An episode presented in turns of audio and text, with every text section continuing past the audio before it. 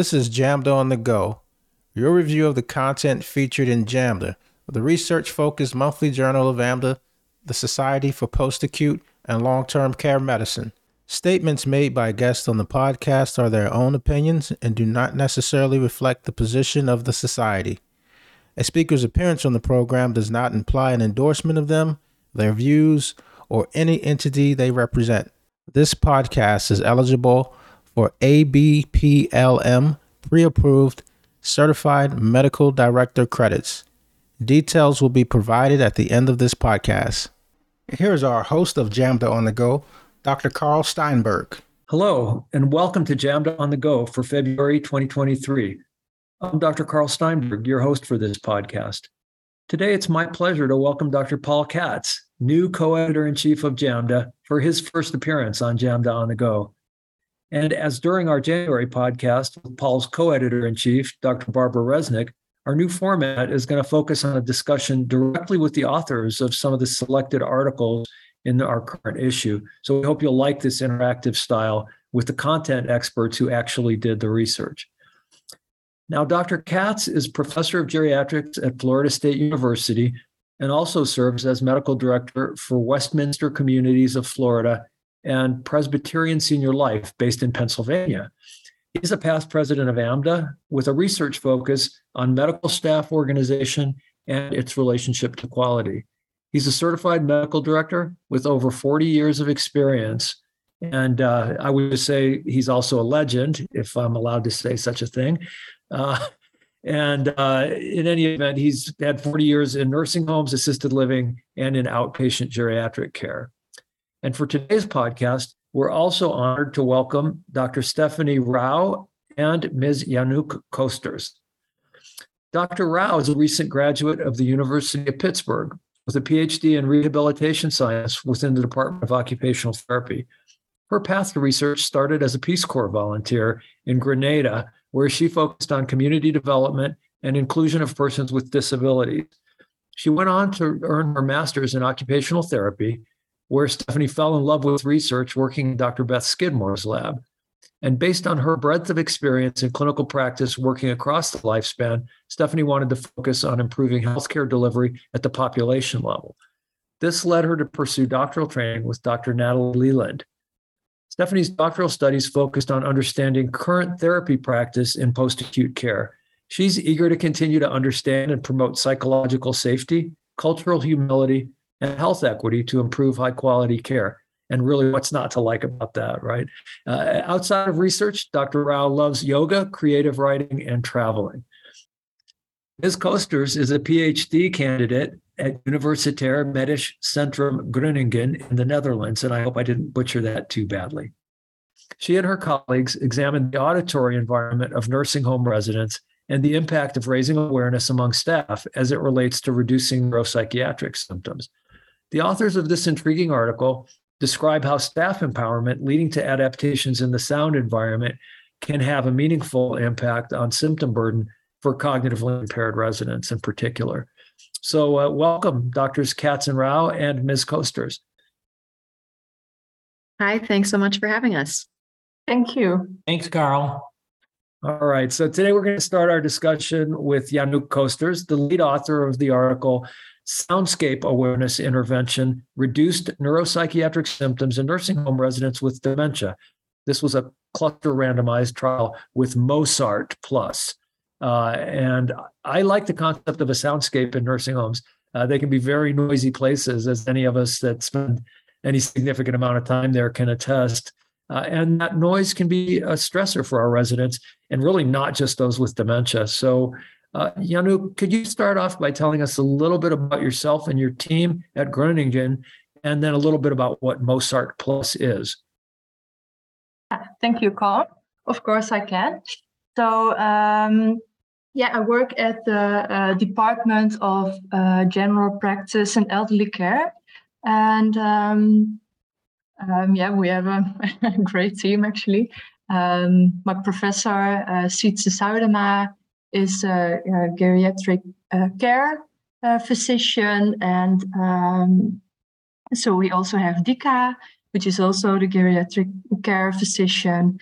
Um, and, and we worked together on, on this project. So the, the research started in, with uh, Kirsten and Cheert, and they started the research in um, care facilities where people with multiple disabilities live. So uh, they are physically and mentally impaired. What they saw is that these people, people suffered from the sounds in the in the residential facilities, um, and they started the MoSART um, application to see if they could uh, change the soundscapes uh, in the facilities, and it worked. It worked actually pretty well. Um, so this started coming together with um, my professor, Sietse, uh, and the rest of the team to see if they could also help other frail uh, people living in uh, residential uh, facilities. So they came up with the idea of testing it in um, care facilities for people with dementia, because uh, of course my professor is an elderly care physician, and uh, they have a lot of experiencing experience with um, research and dementia. Mm-hmm. So, uh, what exactly is this MoSART? Uh, that that was something new to me.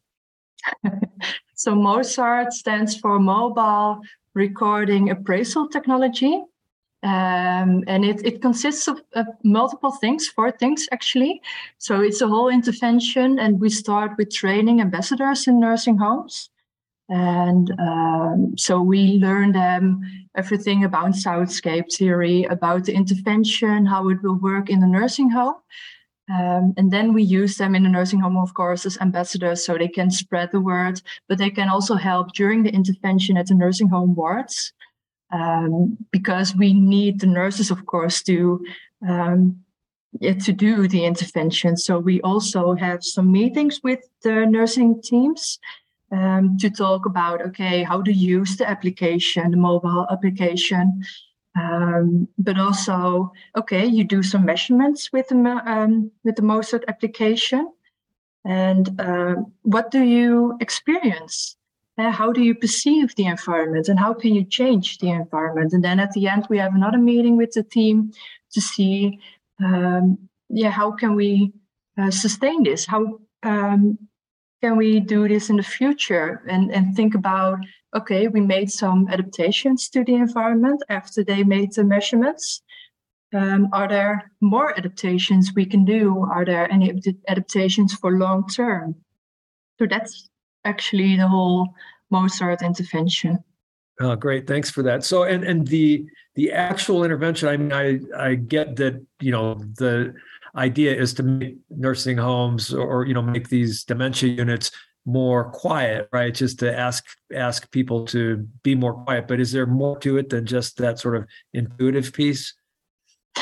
Yeah it's not exactly about making the wards more quiet because um, quiet is also not good i mean you need sounds to um, to see if the environment is safe, for example. So it's a very deep evolutionary thing uh, in us humans that we use sounds to check if the environment is safe. So quiet at all is not good. Then you feel uh. unsafe. Um, uh. so we actually first start looking into um, noise. How can we reduce noise? And then we look into how can we um, add sounds to the environment. For example, music that the patients like, or um, think about when do you unpack a dishwasher, for example, because that creates a lot of noise, which can be very disturbing, of course, when you have dementia and you have problems understanding the world and sounds around you. Uh, great. Well, so um, if you had some take-home messages or or something that uh, that our listeners might be able to to try to implement, uh, what would those be? Uh, I think at first um, it sounds a bit hard uh, to implement this in a nursing home, to make people aware about the sounds in the nursing homes and how you can influence them, especially as a nursing team, um, because the nurses are at work. And research has shown that when you're at work, you tolerate different sounds and higher sound levels than when you're at home. Hmm. But for the, the patients with dementia, it's their home. So there's a gap, and you need to make the nurses aware of this. But actually, this is a very um, attainable goal.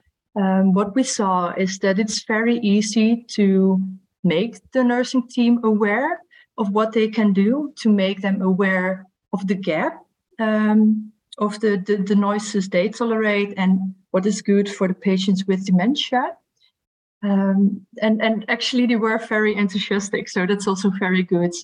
Um, I think to know it's very easy. You don't have to learn a new trick. You just have to become aware. Um, and you mean it's just about listening to the environment, and everyone, well, almost everyone, um, can listen to an environment, listen to what is there, um, to see what you experience and how this influences you, and then observing how it influences the residents. Uh, so I think it's a very important, um, how to say it, I think it's a very important um, topic to discuss.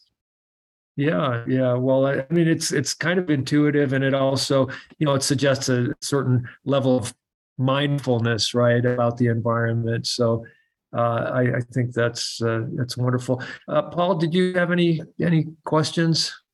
Yeah, thanks, Carl, and and thank you, Yanuk, for. Uh, I, I think your your uh, work really highlights, uh, as Carl was pointing out, an an important issue that's usually overlooked. We just accept it as a fact. Um, I just have a couple questions. One is, were there any specific types of behaviors that were most impacted? And um, and the second question relates to sustainability. This is not a. This doesn't sound like a high cost intervention. Um, are you confident that this will be uh, disseminated to other residential care centers as well? So, firstly, the first point about uh, behaviors. Um, yeah, we measured in our study uh, behavior. Um, yeah, the, the, the the problem behavior of the patients with uh, dementia um, all at once, but uh, previous studies show that it influences, uh, for example, sleep. You wake up more often, you have trouble falling into sleep, especially when you have dementia. Uh, but what we also uh, saw in previous studies that it influences um, apathy, but also agitation and wandering around the wards, um, which of course is very hard for the nurses to uh, to to manage uh, the behavior. Uh, and the second question, I think it is um, an intervention or a way of thinking actually, becoming aware of sounds it doesn't have to cost anything hmm. at all. I mean, you just need time. You need time to invest um, to become aware, to become aware of the fact that you can feel safe in environments but not safe because of the sounds in the environment. Um, and of course, the adaptations. If you have some money, you can make bigger adaptations to an environment than when you have no money to spend at all. But still, if you have no money to spend at all, thinking about unpacking a dishwasher, uh, using a tablecloth when uh, setting the table for dinner, it's something that is actually cost free. So uh, I think you can do a lot um, when you don't have that much money to spend. Yeah. No, thank you very much. And, you know, I also like just a comment is that because the interventions are very facility and staff specific, it is almost like a quality improvement approach. Mm-hmm. Yeah. Uh, and which which is I think uh, you know uh, most people uh, can resonate with. So yeah, I thank you again for your great work. Yeah, I think our listeners, yeah, probably could uh, do some pretty easy uh, QA QAPI type uh, uh, interventions here, and it, you know, it's just a matter of sort of intentionality, right? Being intentional about uh, improving the the soundscape. I love that word. I'm going to start using it, and and uh, especially I think on the night shift when things can be very uh, uh, noisy in some facilities, on some hallways, and that sort of thing.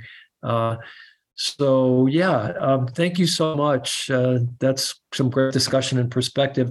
Yanuk, thank you so much for taking the time to chat with with us today on JAMDA on the Go. And best, best wishes for a successful future uh, that helps enhance the experience of older, vulnerable people. And uh, actually, and before you go, I know in, in the Netherlands, there's actually this specialty called elderly care and, you know, elderly care facilities. And in the US, we're trying to kind of move away from the use of that word as being a little bit ageist and it's probably not an exact translation but you know for our listeners who might rankle at the sound of the word elderly um, you know because it connotes frailness and and all that um, just uh, that is an actual thing in the netherlands and it's not pejorative in any way right Yanuk? yes that's true thank you very much for your time all right take care so We'll move on to our second paper for discussion, which is called Examining Real World Therapy Practice of Cognitive Screening and Assessment in Post Acute Care, which we will discuss with Dr. Rao. I must say that we see a lot of misinformation and chart lore coming from the hospitals, at least in the nursing homes I'm involved with, like, for example, patients who are labeled as suffering from, quote, advanced dementia, unquote, uh, in the emergency department or by hospitalists Yet by the time I see them the day after admission in the SNF, they're like completely conversational and oriented in two or three spheres. And it's like, okay, sorry, this person does not have advanced dementia. But um, anyway, Stephanie, can you tell us a little bit about yourself and your team at, at Pitt that did this work? Sure. And thanks so much for the opportunity. So, my name is Stephanie Rao, and I recently graduated from the University of Pittsburgh with a PhD in rehab sciences. Congrats. The Yes, thanks. and I, I had the privilege of really working with some brilliant, dedicated scientists, including Dr. Natalie Leland, who has expertise in health services and stakeholder engagement, and Dr. Beth Skidmore, who is an expert in cognition, and then also Dr. Terhorst, who is a biostatistician, and Dr. Gary Webb, who is an expert in health equity. And just want to call these members out who were all part of my dissertation committee and co-authors on this paper because it was definitely a team effort to do this work. Yeah, great. So, uh, what was your impetus for exploring this issue? Well, I think, like what you said, there is um, a big need to have improved care coordination across settings. And we know that as the population is getting older, we're seeing rates of dementia and cognitive impairment increasing. And we also know that there's evidence that interventions that therapists can deliver in post acute care may improve outcomes for individuals with cognitive impairments, but we do need to identify them before we can deliver those interventions. And so this paper was really to look at what is current practice before we even start to think about standardizing any sort of cognitive assessment by therapy providers and also start to study if there's an association between delivering those assessments and outcomes so it's hmm. that first step of of what are we doing right now? Right right. So uh, did you have any challenges in in conducting this study? I would say the biggest challenge was with data where it was a observational study. So we used pre-existing data from the electronic health record and uh, while it was within one health system we did we were very lucky that there were 34 post-acute care sites that were willing to share their electronic health record data with us mm-hmm. and so even within those sites they had used different platforms so there was uh, quite a bit of coordination with health system leaders and with IT experts that needed to occur. And then also um, doing the data merging on the back end. And I, I, would say, though, that my mentorship team, because they had such strong relationships with the health system already, that we were able to get the data in a pretty timely manner. But I, I think it was only because they had a really good track record of being good stewards of the data and um, otherwise, as a PhD student, if I was just doing it on my own, I don't think I would have been able to access it. right. Well, especially since there's probably, uh, you know, across all the different care settings that you study, there's so many different EHR systems and different exactly. you know, ways of data mining and so on. So, uh, yeah, what were your take home messages from this study? I would say uh, the big, I, I first just want to define a couple of things to be able to give the take home message where we looked at cognitive screening and assessment And that can mean a lot of different things. But for this paper, cognitive screening was did therapists document at all on on cognition where they would have screened for it informally through observation. So we Mhm. define this as like, there are parts in the chart where there's a discrete field for certain elements of cognition, for example, like orientation, safety awareness, problem solving. And those specific fields were a little bit different across post acute settings. But anytime a therapist documented on any one of those fields, we counted that as cognitive screening. And then for assessment, we define that specifically as any sort of standardized cognitive assessment that um, is a validated measure that's used in practice. And we did have a stakeholder advisory committee that helped us with defining cognitive screening and assessment and then telling us what data fields to ask the IT experts to pull for us. And so I would say the the biggest takeaway, um, while there was a descriptive analysis and then some regressions, but I would say the biggest takeaway is from the descriptive analysis that really looked at how therapists were currently documenting. And I, w- I would say that there were there was quite a bit of variation across disciplines occupational therapy physical therapy and speech therapy as well as across post-acute settings and so that really poses a lot of questions about is that more so that there are differences in documentation habits or is it there are differences in practice patterns Right, right. Okay. Well, so how do you think the findings of this study might change clinical practice? It sounds like maybe working toward uh, more standardization and and uh, the performance of these cognitive screens, or or what? I I would say really long term, that's kind of my vision for it. That as we're shifting to value based care, this study really examines how there's a great opportunity to have more transparency and better care coordination as it relates to a patient's cognition. And uh, therapists are in a great position to do that because they do spend a good bit of time with patients in each of those post acute settings. Um, but knowing that there's variation right now, it it suggests um, there could be a great opportunity to coordinate with stakeholders to, and electronic health record platforms to see how can we get to the point where we have a standard measure that is consistent across settings. Mm, Great. Uh, Paul, do you have any any questions or or uh, information to share on this? Yes, uh, thanks, Carl. And Stephanie, thank you. I, I really found this quite interesting. And I do have a few questions for you. I, I guess one would be if I recall, the average length of stay on the subacutes w- was only four days. Could that be a reason that screening did not take place as um, as often as you might have wished? That that is a great question, and that's true. The length of hospital stay was about four days on average. The the post acute stay was really what we were looking at in terms of the clinical documentation, and we didn't actually have access to that variable to to get the, what the post acute care length of stay was. So it could have been longer, but I think that that's a good point that length of if we were to be able to um, include that variable in that could add uh, some strength to the study to really understand if that is a factor And Stephanie, you alluded to this already that uh, this was within the uh, UPMC um, system, the uh, the facilities. But do you think it's still generalizable, even though you were dealing with one health system? that's that is a great question. There are a few I, one of the main concerns with generalizability i have for this study is um, with the the patients that we were seeing there was not very much diversity in terms of race or ethnicity.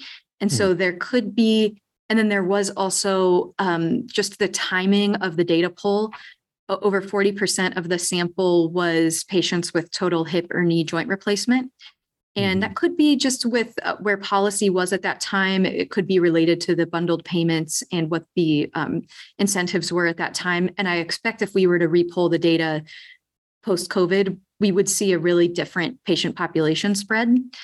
So I am I am wondering um, with especially with total hip and knee joint replacement being an elective procedure and being over 40% of the sample, that there's not necessarily as strong of an impetus for therapists to screen or assess for cognition. So, um, you, but your question with it being within one health system, yes, I do think there are concerns with generalizability and then with the patient population being what it was. And then at the same time, because there was so much variation within this one health system, I would expect that there's probably variation, uh, even more variation if we were to expand it to other health systems. So I think the main point of seeing of exploring how much we can standardize cognition assessments and what parts of what we want we want to standardize could be really interesting to explore. Yeah.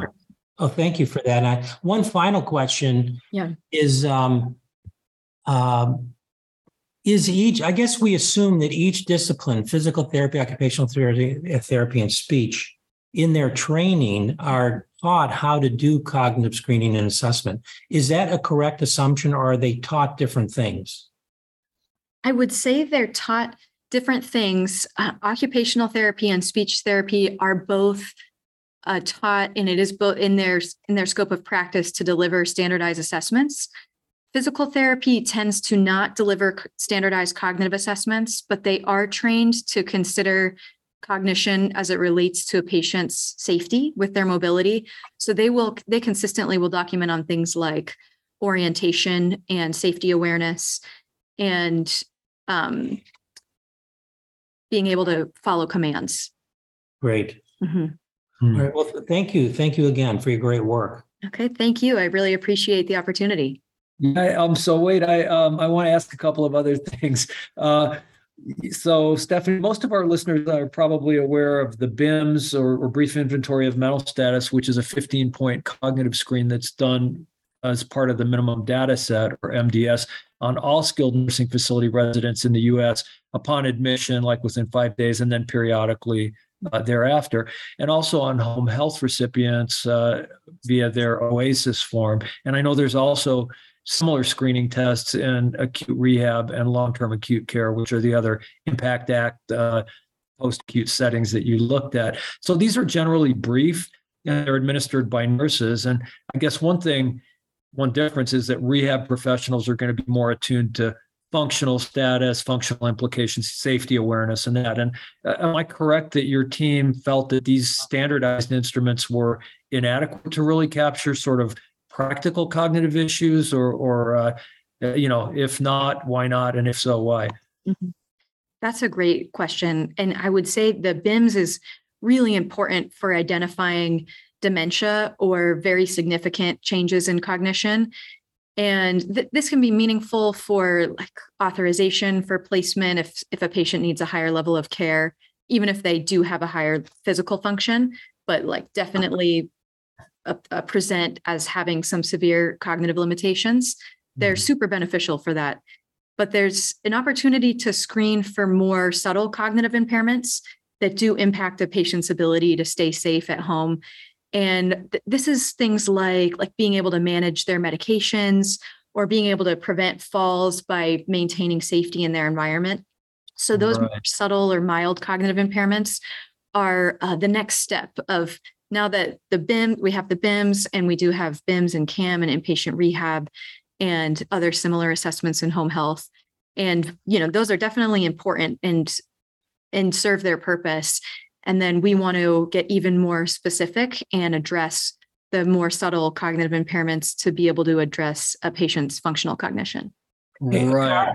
Carl, I, I don't know about you, but I rarely see a BIM score. And that may be a problem with me personally, but um, versus there's often, you know, contact with therapists during team meetings, et cetera. But I, I, don't, I don't see the BIMs that, that often. Yeah, that's because some some facilities sequester the MDS someplace that's not in the main part of the chart. So you have to sometimes do some digging for it. But I try to look for it, you know, if there's any concern. But clearly, Stephanie, the BIMS is uh, is not going to turn up things like is a person able to self manage their medications and things like that. So you answered my question, and and uh, uh, great stuff.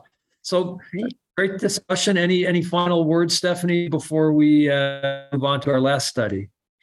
Uh, just for any for any PhD students who are listening, I would say I was just so surprised and thrilled to be given the opportunity because being a PhD student, there's that feeling of like, I don't know if anyone is ever going to care about what I'm researching. And so I will tell you the opportunity will come and keep going, keep doing your work. People will care and you won't be the only one in your silo. Oh, that's fantastic. And you know what? Thank you for your great work and, you know, picking a good, important area to work on. And thank you for joining us today. Great. Thank you. All right. So, Paul, we're going to conclude with one additional article that we're hoping uh, you can provide a synopsis of. Uh, this article is by Dr. Shanna Trenaman and her colleagues from Dalhousie University in Canada. And this is entitled Patterns of Antipsychotic Dispensation to Long Term Care Residents. Can you please fill us in on what this study demonstrated? Yeah, thanks, Carl. Um, the objective of this study was to describe dispensing patterns of antipsychotics in long term care residents with a specific focus on factors associated with the continuation of an antipsychotic after a fall related hospital stay. The authors uh, collected their data from the Nova Scotia Seniors Pharmacare Program and Health Data Nova Scotia for all adults 66 years and over that resided in long term care over a number of years from 2009 to 2017. They found that of those older adults who were dispensed at least one antipsychotic, the great majority, 90%, resided in long term care. I guess that's not too surprising. Um, a mean of 40% of long term care residents over those period of that, those those years received at least one dispensation per year. Wow. That's that's high. Risperidone and quetiapine were dispensed most frequently. Then, when they started to look at the 544 beneficiaries who resided in long-term care who survived a fall related hospitalization and were discharged back, 439 of those, or 81%, continued on an antipsychotic after hospital discharge. So, um, you know, having um, practiced in Canada, and I still have many colleagues in Canada, I, I do know there are um, the the the frequency, uh, the prescribing patterns are a little different for antipsychotics, that they're coming down significantly. And I suspect that after 2017, we see a, a drastic decline. But in terms of the take home messages for this study, um, yes, antipsychotic prescribing rates are very high in Nova Scotia, as in other provinces, probably even higher in Nova Scotia. Um, and then when you contrast to the US, where the prescribing rates of antipsychotics are much lower, uh, my personal take is that um, this may reflect the fact that in the US, much of our our regulations are federally based. In Canada, they're provincially based, so they do differ significantly between one province and another. Hmm. Um, uh, so I would say, and I think, of course, you know, many people in Canada uh, are well aware of that. I think a second take-home message is the need for more rigorous medication reconciliation post hip fracture um, uh, from the hospital uh, including a standard approach for deprescribing, uh, given the very high fact, you know, given the fact that uh, a significant proportion of those Nova Scotia long-term care residents were continued on antipsychotics. Um, so I thought it was, you know, it was a, it was a great study. It um, it highlighted issues we deal with day to day. Yeah, yeah. So um, it brings up a lot. And we see like there are differences among our states, even though there are, there are federal regs uh, around antipsychotics. And like in California, uh, the prescriber and only the prescriber has to obtain informed consent for all psychotropics in nursing homes. Uh, so that means that if somebody comes out of the hospital and some hospitalist has decided to, you know, give PRN Seroquel for insomnia, mm-hmm. um, you know um, i cannot order that nor would i want to probably but if i even if they're on a you know an antidepressant or something i have to actually talk to the patient or family before that drug can be given so you know that's definitely a, a sort of a stopgap uh, whereas i think uh, there may be many uh, post-acute physicians who if they get a resident uh, that gets admitted from the hospital on an antipsychotic, they don't change anything that the hospitalist has done. They don't even consider it. And uh, so that's, uh, you know, it's maybe a, a lesson uh, that in some ways regulations can help. It can help uh, reduce the inappropriate use or inappropriate continuation of of these meds. Um, but uh, I think clearly there's less antipsychotic prescribing in the U.S. because of the scrutiny. Uh, but the fact remains that this class of medications is inappropriately prescribed uh, both in the hospital and in long-term care, and it falls to us to comprehensively assess the need for it. Right? Is there behavior or psychiatric symptoms that really, uh, really justify it? Uh, so, um, other comments, Paul, on this? No, I think you you hit the nail on the head. I, you know, the there's certainly a push to uh, clear identify target symptoms. You know, why the drug is prescribed, and uh, I've seen the same as you that uh, there uh, there are many uh, people put on antipsychotics for clearly inappropriate reasons, particularly in the hospital. Um, yeah, yeah. Even for delirium, right? I mean, it's not it's not the the evidence for delirium, even though we use it uh, for that, uh, it's not great. Right. It's, yeah.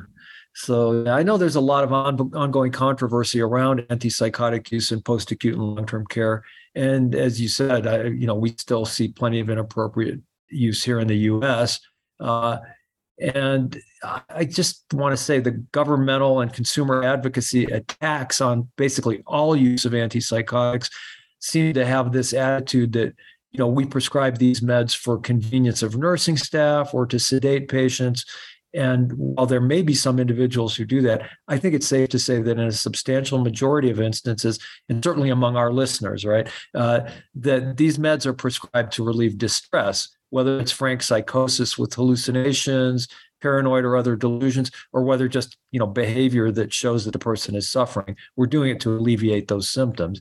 And you know when non-pharmacological measures have failed, as they often do, this is what we are left with. Yeah. So yeah, to me, the dogmatic attack on all antipsychotics in this population, just because they're risky and don't have a great evidence base, I think may be preventing some residents who really could benefit from psych antipsychotics right. from getting them. What, any last thoughts on that, Paul? No, I, I totally agree. I think that yeah, I totally agree with your your conclusions. Yeah. Well, great. Uh, I, that's going to wrap it up for this JAMDA on the Go podcast. So thanks again to Doctors Katz and Rao and Ms. Costers for a great discussion. And thanks, as always, to our editors and staff from Elsevier whose efforts continue to generate one great JAMDA issue after another. Please take a look at the February 2023 issue. There's a lot of good stuff in there that we didn't discuss today. And next month, for those of you who will be attending the AMDA annual meeting live in Tampa, we'll be recording the podcast live in the exhibit hall on March 10th at 3 p.m. So please come come by, say hello, watch, uh, maybe heckle quietly, and uh, we would love to see you there. So uh, references for this podcast can be found at www.jamda.com. Thanks again to our uh, contributors. And until next month, this is Dr. Carl Steinberg signing off for JAMDA on the Go.